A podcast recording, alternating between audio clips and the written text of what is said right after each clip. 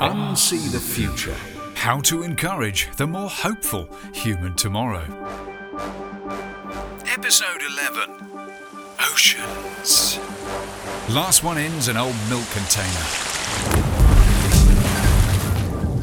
Earth's oceans are 70% of the surface of our planet, and their deepest trenches dwarf our highest mountains.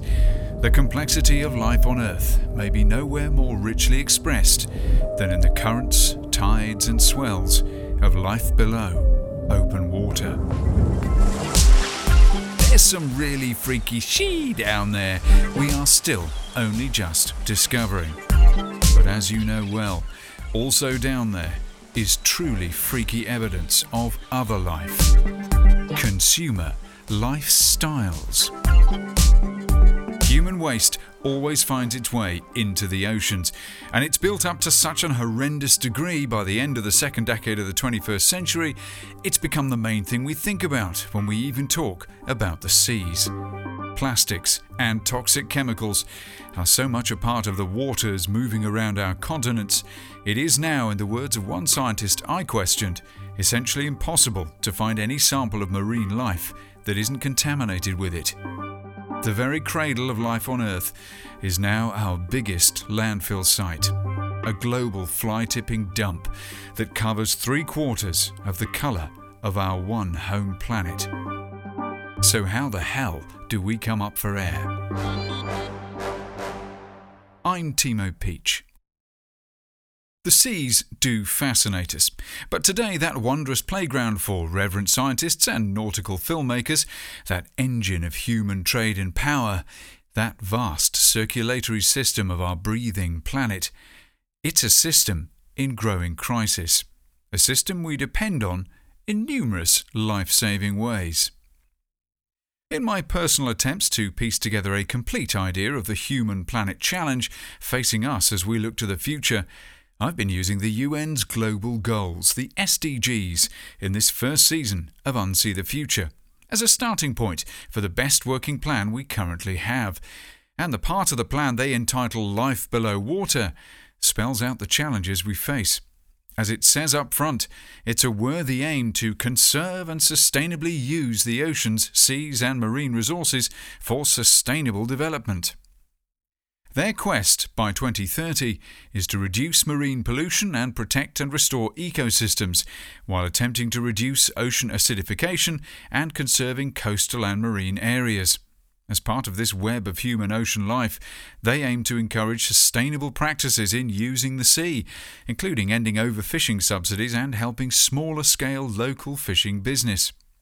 Enforcing international sea law is another interesting component along with research into the health effects of life in the modern seas. Healthy oceans and seas are essential to our existence, they say. They cover 70% of our planet, and we rely on them for food, energy, and water. Yet we have managed to do tremendous damage to these precious resources. We must protect them by eliminating pollution and overfishing and immediately start to responsibly manage and protect all marine life around the world. How on earth can we dip a toe into understanding the scale of this challenge and any kind of response? I'd say let's start by taking a mindful deep breath.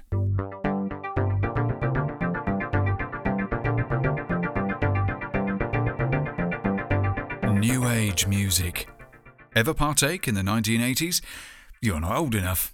It was originally a sort of gently desperate aural therapy for stressed yuppies, and was at the time a kind of creative branch of electronic music that split off into a sort of lifestyle justification of whimsical musical atmospherics, as the novel wonders of analog synth suddenly became arcane and creepy old, to brittle DX7 LinnDrum and Emulator 2 digital pop ears somewhere around 1985 in flumy yellow fingerless gloves. Today, it's kind of morphed into spa music, I suppose. But one of the daddies of electronic music's pioneering years before all this ended up sort of accidentally slipping under the tie dye tarpaulin of the term by the mid 90s.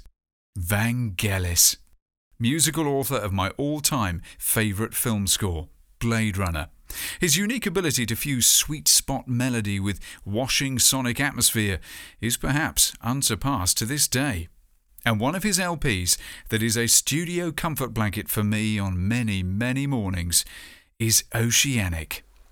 If nothing else, it shows how much we depend on the sea for our language, especially in the trade empowered, literary English speaking islands of Great Britain. For I'd say, Oceanic positively washes over you with waves of mood and flowing melody and deep echoes of, oh, you get the point. It isn't very current, though, I'll admit. It opens simply with the most obvious and correct thing this Greek composer could have chosen the sound of gently looshing waves on a beach.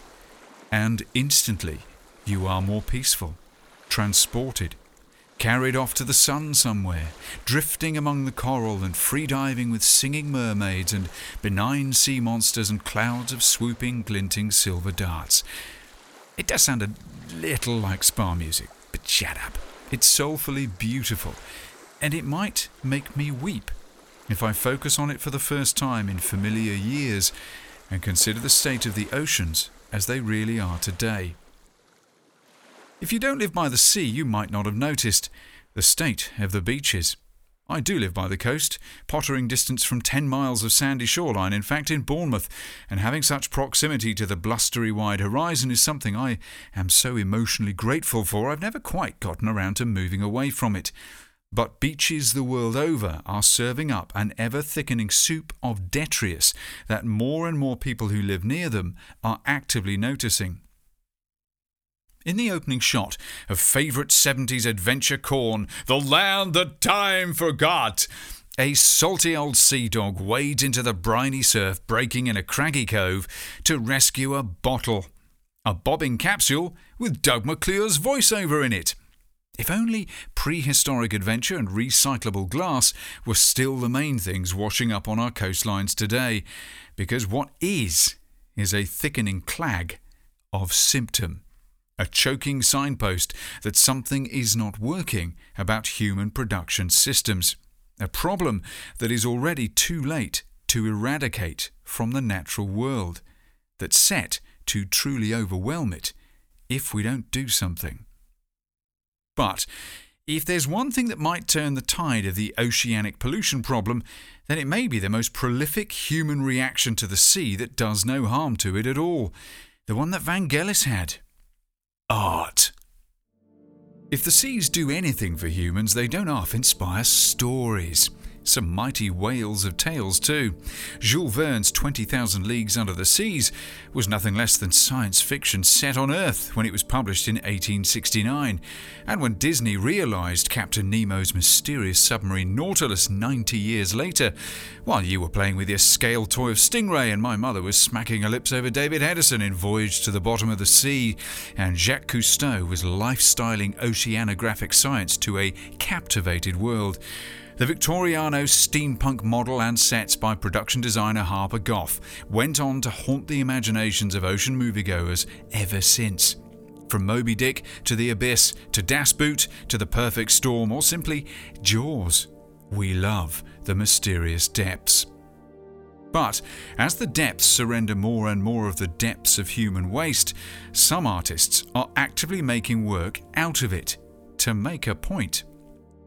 My hometown's arts festival, Arts by the Sea, does tend to have a sense of ocean culture running through its, well, name. But this year's theme apportioned Gorillaz' LP title, Plastic Beach, to encourage a program of creativity that tried to make sense of the growing environmental disaster off our shores and washing up on them.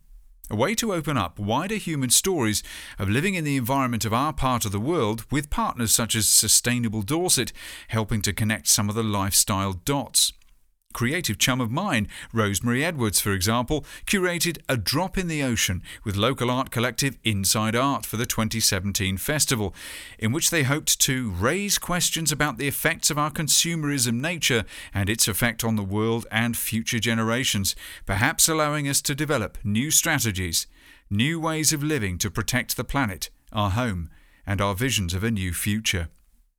It's the very job of art to pick things up we think we know and make you look at it differently. and even see something blindingly ubiquitous for a crucial first time. It was a kind of haunting testimony to an immediate natural world that is very far from all natural now. All these personal creative testimonies help creep in a sense of awareness and inspire wider expressions of how we feel about what's happening to our environment. But artistic responses to the world around us can sometimes create a shift in behaviours so significant it encourages change. Which is why it's always worth picking up your brush, your pen, or your camera and testifying. You might have heard that broadcast media is dead. Don't you believe it? Not quite.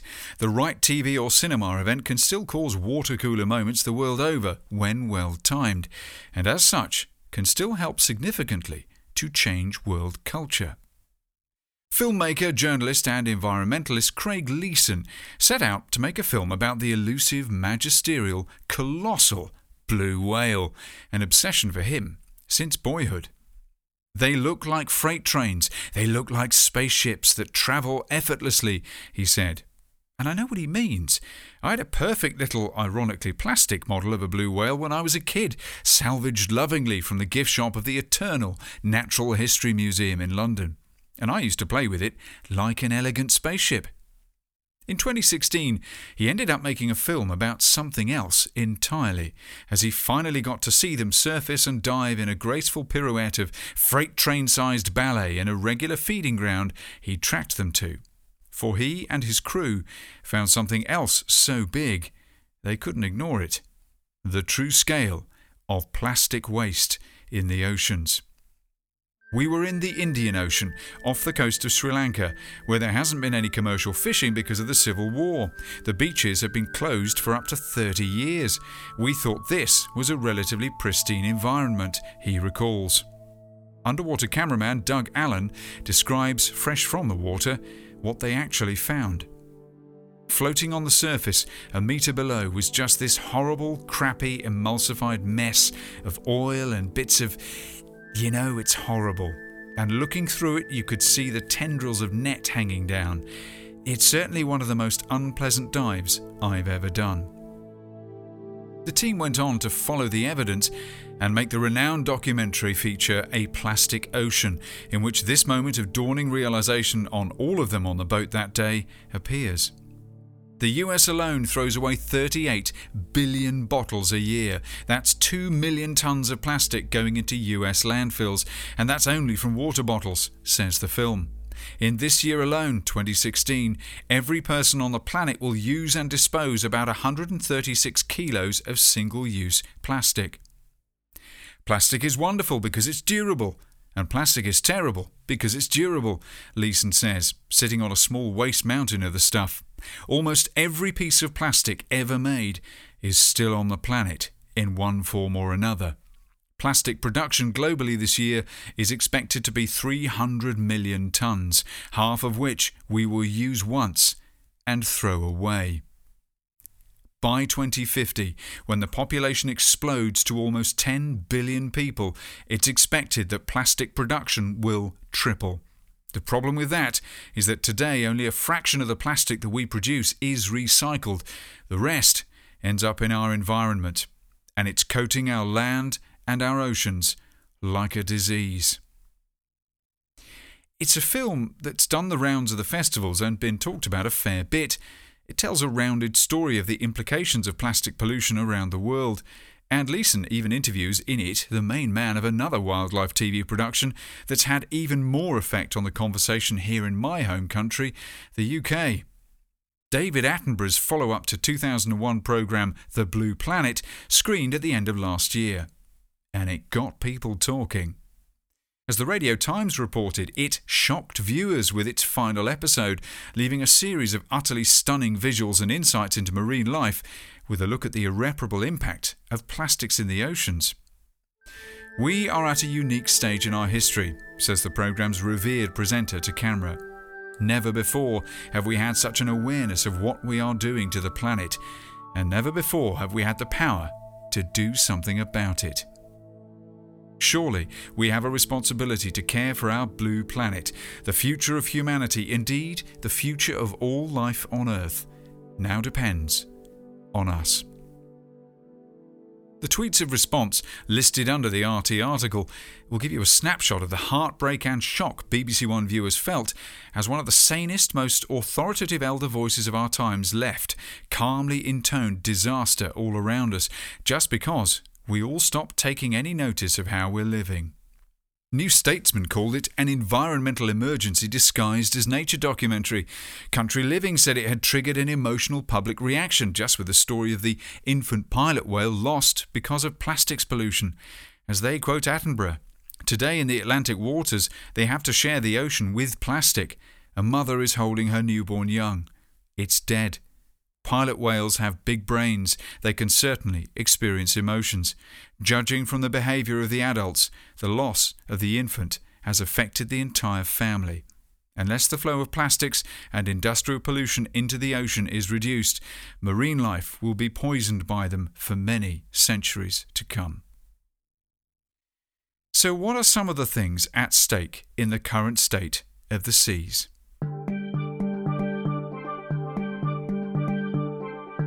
The British Plastics Federation, the BPF, issued a statement after the outcry from the Blue Planet 2 scenes of the pilot whales. The BPF wishes to make it unequivocally clear that plastics themselves are not a major source of toxins, persistent organic pollutants, POPs, or heavy metals found in oceans. This is because they are inherently inert. Plastics are completely safe when in contact with food or beverages, for example, and have to meet very strict requirements set in food contact legislation at an EU level. And they go on to question the supporting evidence, or lack of it, for the cause of the infant animal's death as portrayed in the film. It's an interestingly robust statement because it defends isolated technical truth at the fairly brazen expense of contextual reality. I would say. Editorial production queries aside, the programme did observe a planet wide truth. Our use of plastics has created an utter catastrophe for the environment, the scale of which our environment has never had to process before. The flexible, cheap, durable, inert brilliance of plastic is why. Because it's not just the suffocatingly non biodegradable nature of all mass used plastics when they leave the factory that is the point here. It's the way it's used and what it becomes afterwards that is the material consequence we and pilot whales alike are left to deal with. The cultural attitude that exploded the market for single use plastics, well, that's the cause we also have to tackle. A disconnected convenience of supposedly cheap disposability that is not exactly utterly unrelated to the market attitude also driving chemical waste behaviours the world over concurrently. It's all linked. And it is costing us nothing less than the Earth. The BPF statement seems dumbfoundingly obtuse in this light, doesn't it? All this first really began to dawn on me at some of the dot talks I saw at Blue Dot Festival as I and a posse attended last summer. A wonderful oasis of art, science, and human future thinking intertwingling seamlessly under the awe humbling presence of the Lovell Telescope at Jodrell Bank in Cheshire. Erik van Sebille's oceanography presentation was a calmly impassioned sharing of the plastics disaster unfolding in our seas. He simply started with some facts as he'd gathered them. Of the 78 million tonnes of plastic waste humankind produces every year, one third is landfilled, one third is recycled, and one third goes straight into the wider environment. But a third of that recycled or downcycled waste ends up in the environment too, and that finds its way into the seas. Some 5 million tonnes a year. Part of his work has been to help map the progress of plastic waste in the seas, the patterns of its drift in ocean currents. This has been done extensively with tracking buoys and led to fantastically simple and sobering online resources like plasticsadrift.org, which simply shows you where all the crap goes from any point in the planet. As van Sebille said, we can account for some 5 trillion particles of plastic adrift in the oceans. But this number is way too small to cover the 5 million tonnes a year we know has been put in there. So, where is it all? On the ocean floors and in marine animals. I can tell you firsthand, it's getting pretty hard to find sea life that doesn't have plastic in it. Plastic, he said, is, yes, pretty benign in itself, but it's made with other materials that are toxic. And it tends to absorb other toxins that also get passed into the food chain as it breaks down into rougher, smaller parts. So the fact that it finds its way into so much marine life is, well, really not good. We're eating it. We're drinking it. But what is it? As A Plastic Ocean puts it, it's more of a plastic smog that's out there carrying death. Rather than pooling islands you could safely build a fisherman's house on in the swirling gyres of the main ocean systems. Some big old chunks of disposable crap simply filling the gullets of seabirds, yes, and plastic bags suffocating seals, and six pack rings famously disfiguring turtles. But the true deadliness of plastic pollution is microplastics. Tiny stuff tiny rough stuff. Microplastics basically attract the microscopic particles of other human made toxins, also flushed endlessly into the coastal waters around the world and churned through the whole oceanic system, and turn them into tiny infested pellets of poison. Just the right size for virtually every animal in the sea to hoover up into their digestive system. From plankton to pilot whales to practically anything you might lovingly crack open in a fruit de la mer platter on holiday. And the chemicals you and all hoping to be still reproductive life is ingesting there includes things like organochlorines and phthalates. Now, don't look up from your Bunsen burner and testily wave that test tube in your tongs at me. I know full well you know what things like organochlorines and phthalates are. If I'd had a quid for every time someone curtly told me to stop really patronising them about organochlorines and phthalates, I wouldn't still be pitching for new clients and music fans, mate. But as we all know, organochlorines, OCs, are known for their high toxicity, slow degradation, and bioaccumulation, as America's NCBI puts it calmly. It's pesticidal waste, basically, material designed to kill. Remember DDT? Big Yellow Taxi wouldn't have been quite so catchy if Joni Mitchell had tried to sing its full name. Hey, farmer, farmer, put away your trichloroethane now. But it was dangerous enough to not just attract the ire of eco folk, but get a worldwide ban decades ago. A ban not exactly watertight since. Phthalates, meanwhile, aren't just in the oceans, they're in, like, everything. It's a large class of chemicals, but they've been used extensively to add flexibility during plastics manufacture, which means, as Amy Westervelt quotes Robin Whyatt, Professor of Environmental Health Sciences at the Columbia University Medical Center, in a Guardian article, the problem with phthalates as plasticizers is that they're free floating. They don't attach to the polymer, so they leach easily. Yes, out of potentially anything your food comes packaged in or has travelled in. Out of anything plastic you may care to lay fingers on. And there is, as we've established, a lot of phthalates leaching plastic in the tossing, rolling, exfoliating oceans. As Westervelt said, in the last few years, researchers have linked phthalates to asthma, attention deficit hyperactivity disorder, breast cancer, obesity, and type 2 diabetes. Low IQ, neurodevelopmental issues, behavioral issues, autism spectrum disorders, altered reproductive development, and male fertility issues. Because on top of everything else, they're endocrine disruptive. They muck about with your hormones and your infants. And this is all just from those studied properly so far. It shows what a catastrophic problem on multiple levels at once our food packaging alone is, never mind disposable beach toys and one use cigarette lighters. Wrapped, cupped, boxed, bound, your vegetable aisle is a giant clutter of one use plastic, like it never was when we were nippers. But, as Packaging Gateway implies, that's because international grocers are doing more to get their food to customers in better shape and losing less of it along the way. Trays, wraps, and other forms of physical barriers not only protect the food from their environment, but also maintain safety and flavour, keep out oxygen and microbes, and make seasonal food available all year. Better transported packaging reduces bruising, crushing, and other damage, and mitigates the risk of food being thrown away before even arriving at the supermarket. There is even such a thing as active packaging, which attempts to actively encourage the food it's looking after a cheery pep talk, shoulder massage, that sort of thing. Releasing additional antioxidants and preservatives, I think, is actually the design intention. But given the prevalence of migration of microscopic material from all packaging into the food it's protecting, I don't much like the sound of encouraging plastics to do this, especially since food is often up for a chemical fight. As Nura Abdullahi from Kano University's Department of Food Science and Technology puts it, food and beverages can be very aggressive products and may interact strongly with materials they touch. Collectively, they are as good as many of the solvents used in a chemistry laboratory. So there's generally very little inert about our food packaging and transportation at any scale.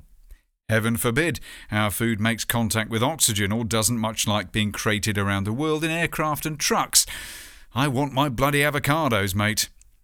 Of course, the problem is that we can't eradicate packaging for food. Not with global tastes, we can't. I do want my bloody avocados, they're really good for me. And not indeed with basically anything you didn't pick from your own garden.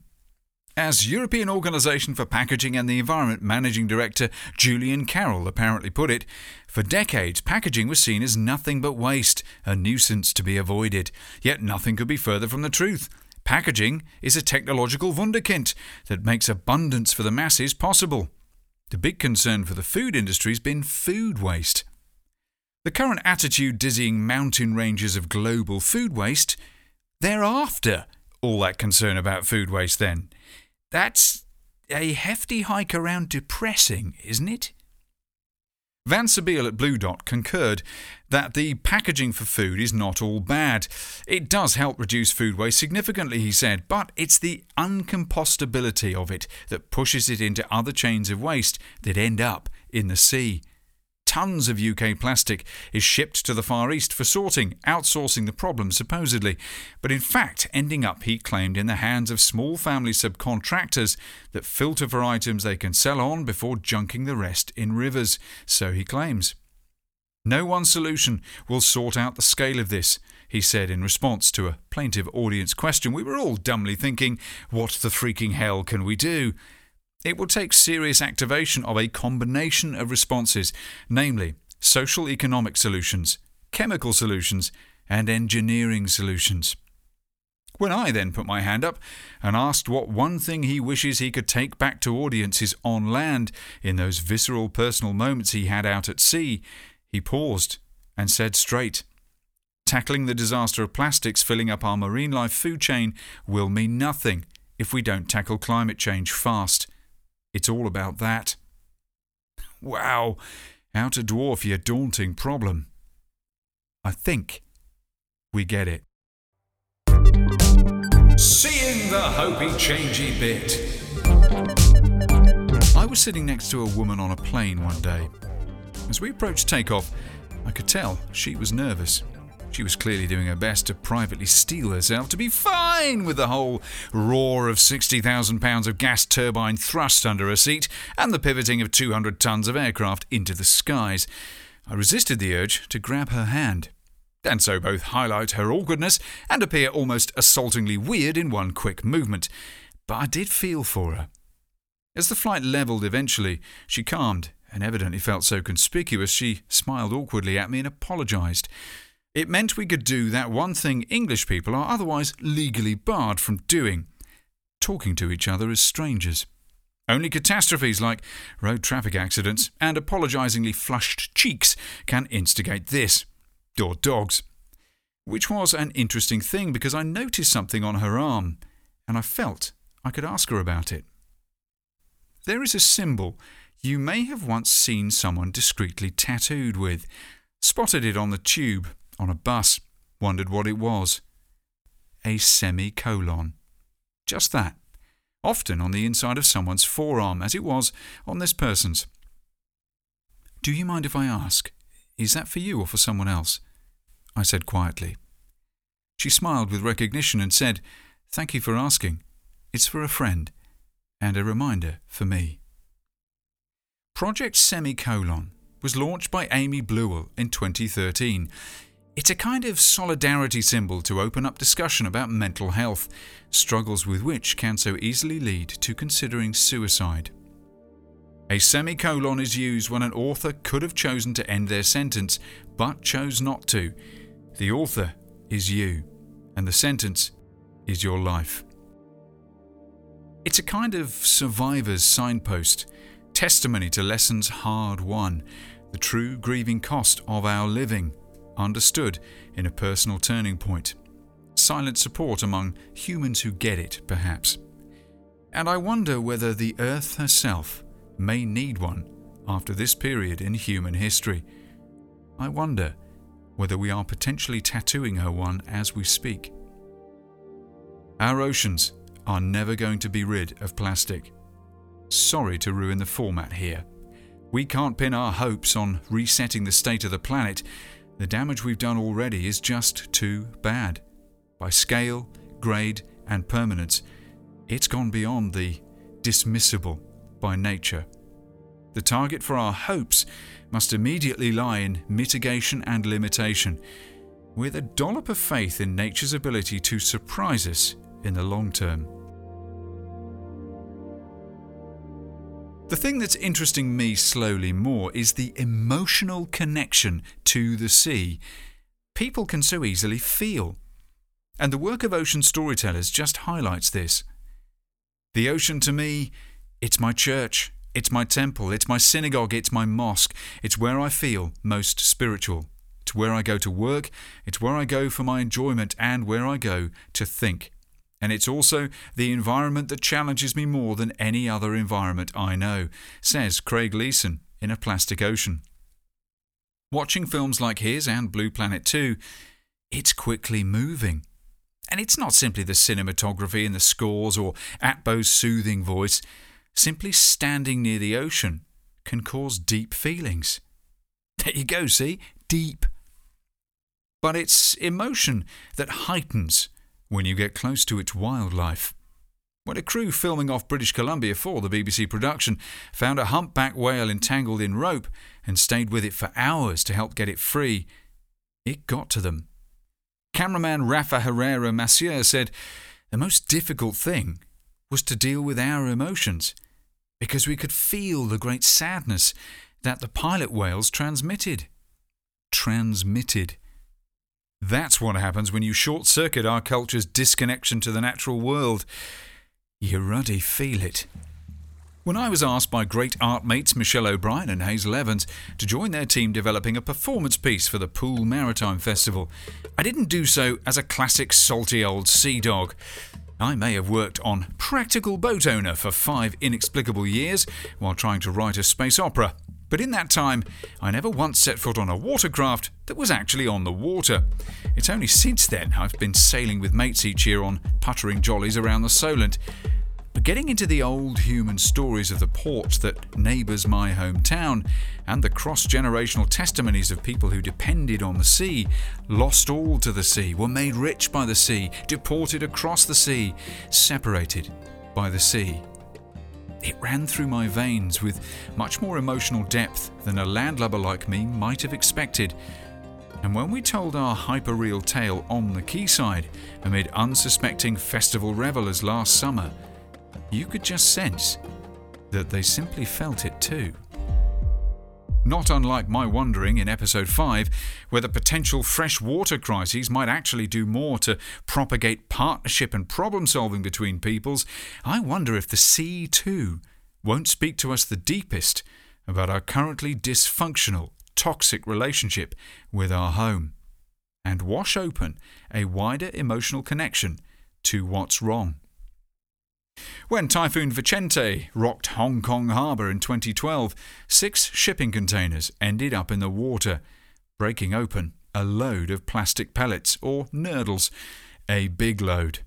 Hundreds of millions of these base components of plastic products were quickly swept around the China seas and continue to turn up on its beaches to this day. They coated HK's beaches like snow.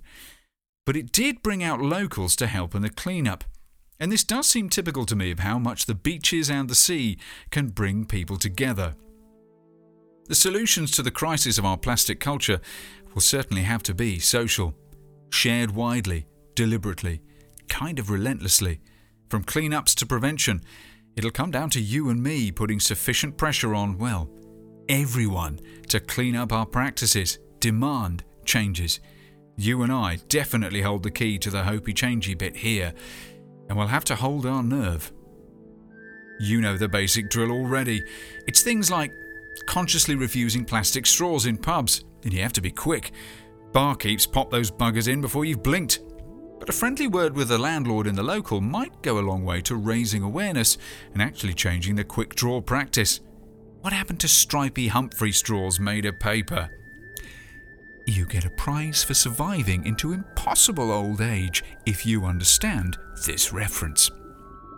But generally speaking, in the spirit of much sustainable thinking, you are going to have to be a bit more awake to help add up the difference. A bit more, sorry to trouble you, prepared. Carrying a bit of stuff with you, just in case. If your brain has a significant proportion of female constituting it, this won't be news to you in principle. If it's weighted more to male, it's time to step up and get that wanky man bag you've secretly had your eye on. Queer eye your life a little for the planet, mate. Carry a tote bag folded up on you for sudden stops at the co op, and a keep cup, always ready to refuse that disposable coffee cup as well as the plastic bag. But also make life easier a bit on your regular shopping. Switch your milk supply to a good old fashioned milkman. Not so old fashioned he's trying to make a pass at you over the blue top, you understand, just supplying it to your door in glass bottles. Simply sterilisably reusable, not just fully recyclable. And you might be able to ask him directly what the names of the cows are that kindly supplied it. Those polyeth 4 litre things you buy every two days that come from a milk supply who knows how far away are on the planet forever, basically while you waddle back from the newsagents in your slippers, scratching your barnet with a hungover yawn on a Sunday morning. Try to audit just what plastic you use every day. You may be in a recycling town and already used to putting things away in different bins, whiling away the carefree hours sorting through rubbish. But it's worth it as a start. Just find out if your council actually does anything with the recyc. It's worth investigating, holding them to account. Do you have the courage to strip your veg and fruit of its plastic wrap in the shop? If so, do. Leave the problem with the supermarket politely and help them take notice of whose problem it really is. If not, just pick up the fruit and veg that isn't wrapped at all or is in cardboard. Find out if you have a local supplier of more eco friendly detergents and whether they will also supply liquid only to keep refilling your bottle. This stuff, it really does add up when you bother. And I'm barely starting to myself. It's so insidiously ubiquitous, the plastic lifestyle. And so it will all seem impossible. And you know it will be, completely speaking. But the growing mantra of reduce, reuse, recycle is the thing to keep in mind and to drum into your kids so robotically and despotically that they quickly hold you to account, the helpful little eco turncoats. Listen to them. They still care, because they still get it, you dead eyed stress zombie parent.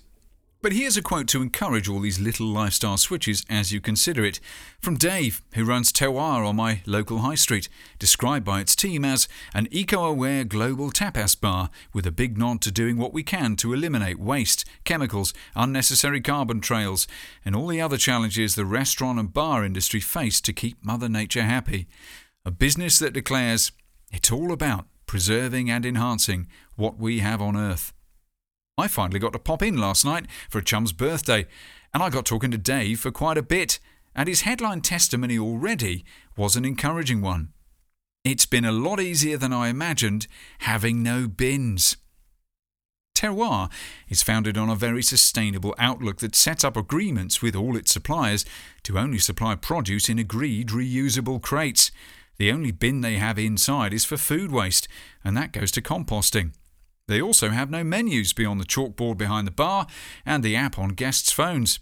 And all the sinks feed a grey water system they've retconned into the old Edwardian shop unit to flush its loos. They're growing a hydroponic section, bubbling away with both plants and fish in it. And the food is, as much as possible, a twist on the ingredients you might be used to. We like serving global food made with local ingredients, Dave said. So we make hummus with a nice spicy fava bean instead of chickpeas, for example. It is, he says, a story in progress. But that's why I think it could quietly do much to help shift attitudes locally. They're inspired by values about bigger things than their business, but they're still working it out honestly from a considered start. We really didn't want to put people off with a preach, he said, of he and founder James Fowler. We just really believe in exploring this. And he said something else interesting. We're currently open four days a week. When I go back to the outside world and have to do my own personal shopping the old way, it's a wrench. It's weird. The reason plastic ends up in the sea is because it finds its way into rivers easily, just like all pollutants. A long history of rubbish has been built up in some truly staggeringly big sites, like the 700 acre Puente Hills in California, or Olusosun in Lagos, which, with the Nigerian capital's vast expansion to some 21 million people, now finds itself kind of in the middle of the city, still accepting an estimated potential of 10,000 tonnes of garbage a day. The list goes on, and the garbage keeps coming. But around the world, the dangerous, filthy garbage economy of living on such mega dumps and eking a scavenging living from them is evolving at least, and in a couple of key ways, with some of the biggest names in the top 10 trash list now closed. Recycling. It's a well established big business globally, but biomassing electricity generation from all that heat, methane, and rotting materials is such a thing now too that the website for infamous Korean mega dump Sudo is a positive green topia of smiling children and trees. There's a new outlook trying to climb out of all that rubbish. But it's taking a long time for this and recycling in particular to break into your and my imaginations to truly open up the market. As far back as 1993, Harvard Business School said companies can turn building demand for recycled products into a competitive advantage. 25 years later, well, this is still true if you and I are prepared to go looking for such products more seriously, more publicly. There is a wide range of stuff we can make from the different types of most commonly used and discarded plastic, especially, duh, things we want to last a while. Plastic lumber like picnic tables or benches can be made out of your toughened polyeth milk bottles and your old plastic bags, while your water bottles can even be rewoven into garments. Even polystyrene, styrofoam, can be turned into building materials and a few other things. British Recycled Plastic is just one firm that can give you a quick overview of the useful, durable things we frankly should be making a lot of public realm and garden stuff out of. Demand it at Gardenlands on your next trip up there with your mum. But it's not just chunky practical stuff. As Dezeen's very readably useful article, Good Design for a Bad World, says, recycled plastic will soon be the only choice. They quote Bob Voss and Alessandro Iadarola, founders of sustainable design brand Polymere, which has a nice website worth checking out. Working with recycled plastic offers unlimited design opportunities because of the variety of polymer compounds and processing techniques that can be used. In most cases, plastic can be found on the streets, or you can partner with businesses that like to donate their leftovers for free, they said. This abundance of plastic in the environment creates an opportunity for young designers to start thinking. And the article demonstrates the willingness of some big brands to explore the materials in more lifestyle goods and specifically linking it to the story of the oceans. And a new kind of designer plastic like EcoPixels would be a very on mode thing to expensively fit your new kitchen with, not unlike Terroir's similar bar tops.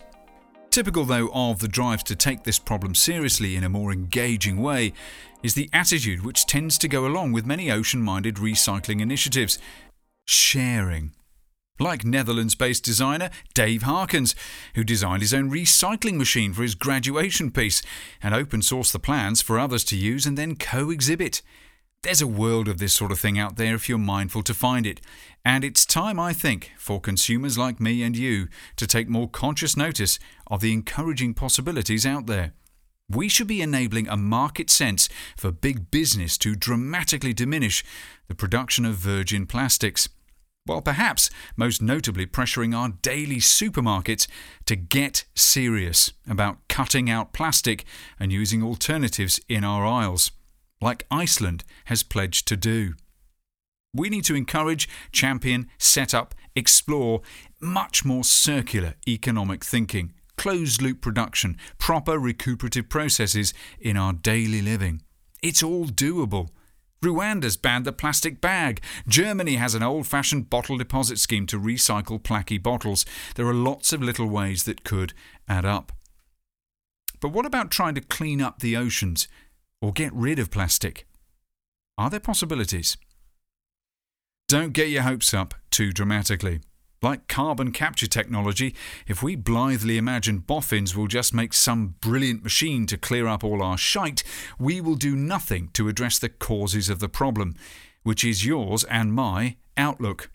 But since this is the hopey changey bit, it would be nice to imagine some technical support shaping up for our home planet. Floating barrier technology like the one proposed by the Floating Cleanup could become the kind of thing it becomes more normal to find in our oceans. Design student Boyan Slat came up with the idea of floating booms passively attracting trash from the scummy top few feet of the ocean surface when he was just 18 after a dive trip to Greece.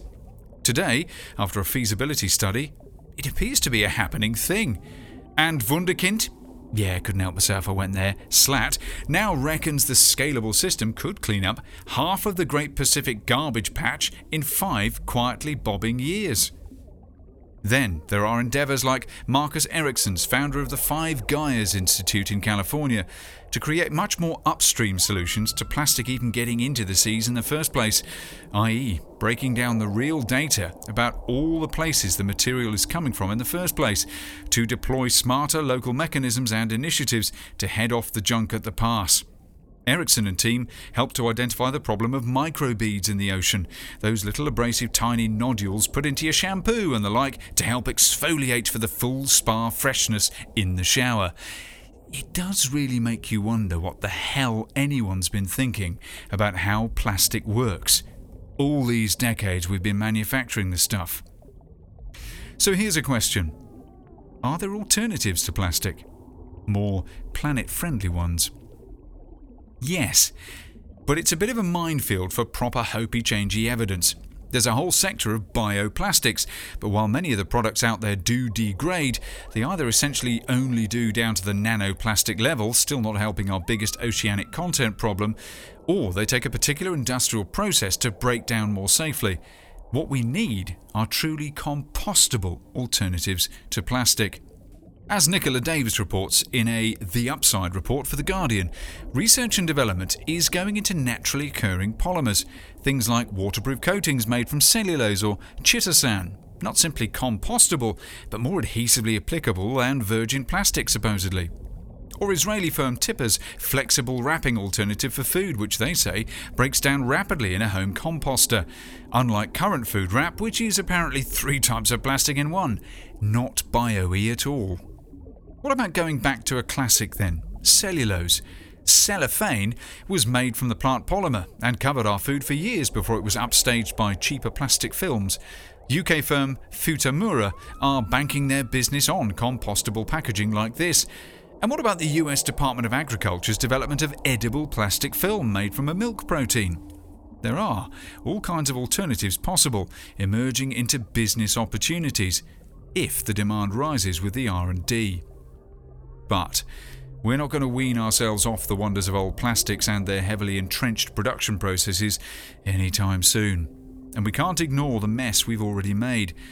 So, could there ever be a way to actually deconstitute plastics? Actually turn it back into its organic components? It didn't arrive from a plastic mirror universe like Thor's plastic hammer. Plasma gasification, mate! A ruddy great rubbish death ray. Flash Gordon enough for you? 99% of the known universe is supposedly in that fourth state of energy, physics fans. It's sort of kind of gas in a heavily ionized state. You know, like the sun. And tech that uses this state has been around for decades for breaking down certain metals in industrial waste, nuking the very bonds of molecular structure so that things like complex hydrocarbons reform into easier to deal with wastes. It's often called waste into energy, in fact, where the waste syngas can be used to generate electricity and the solid waste of atrophied slag can be used nice and inertly as building material.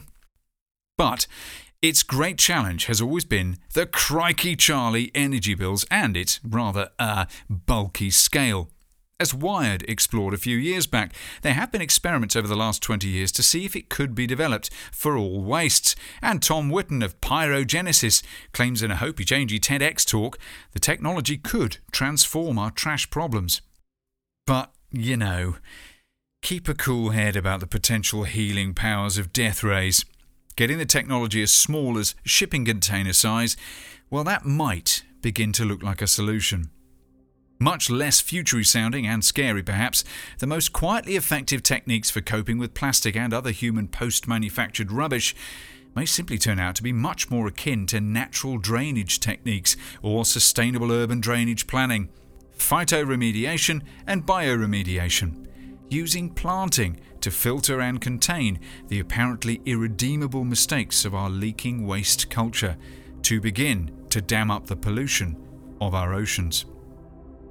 It's a deep, wide, troubling, but emerging story of the seas and our connection to them. But a story that we must accept has reached a particular narrative moment that there is no rewriting. The mark of our generation has been left. In geological terms, in the blink of an eye. Much like any major accident. We can be pottering around as usual, mind on the mundane, and something changes our life in a split second, forever. Just done. And then we have to come to terms with it and adapt. Live with our scar.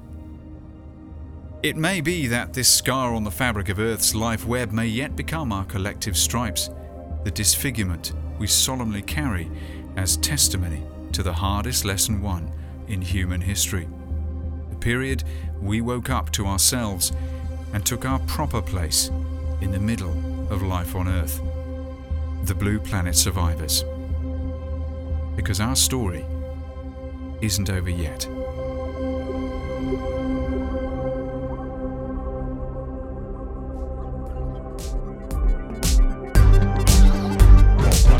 Next time on Unsee the Future. Discover more links and video and reading on the blog of this post at momotempo.co.uk forward slash lingo. And be the first to get the future in your inbox. Subscribe to the Momo Memos at forward slash amigo. Listen, read, ponder, and share. Do. Unsee the Future is a Momo Tempo production. Obviously.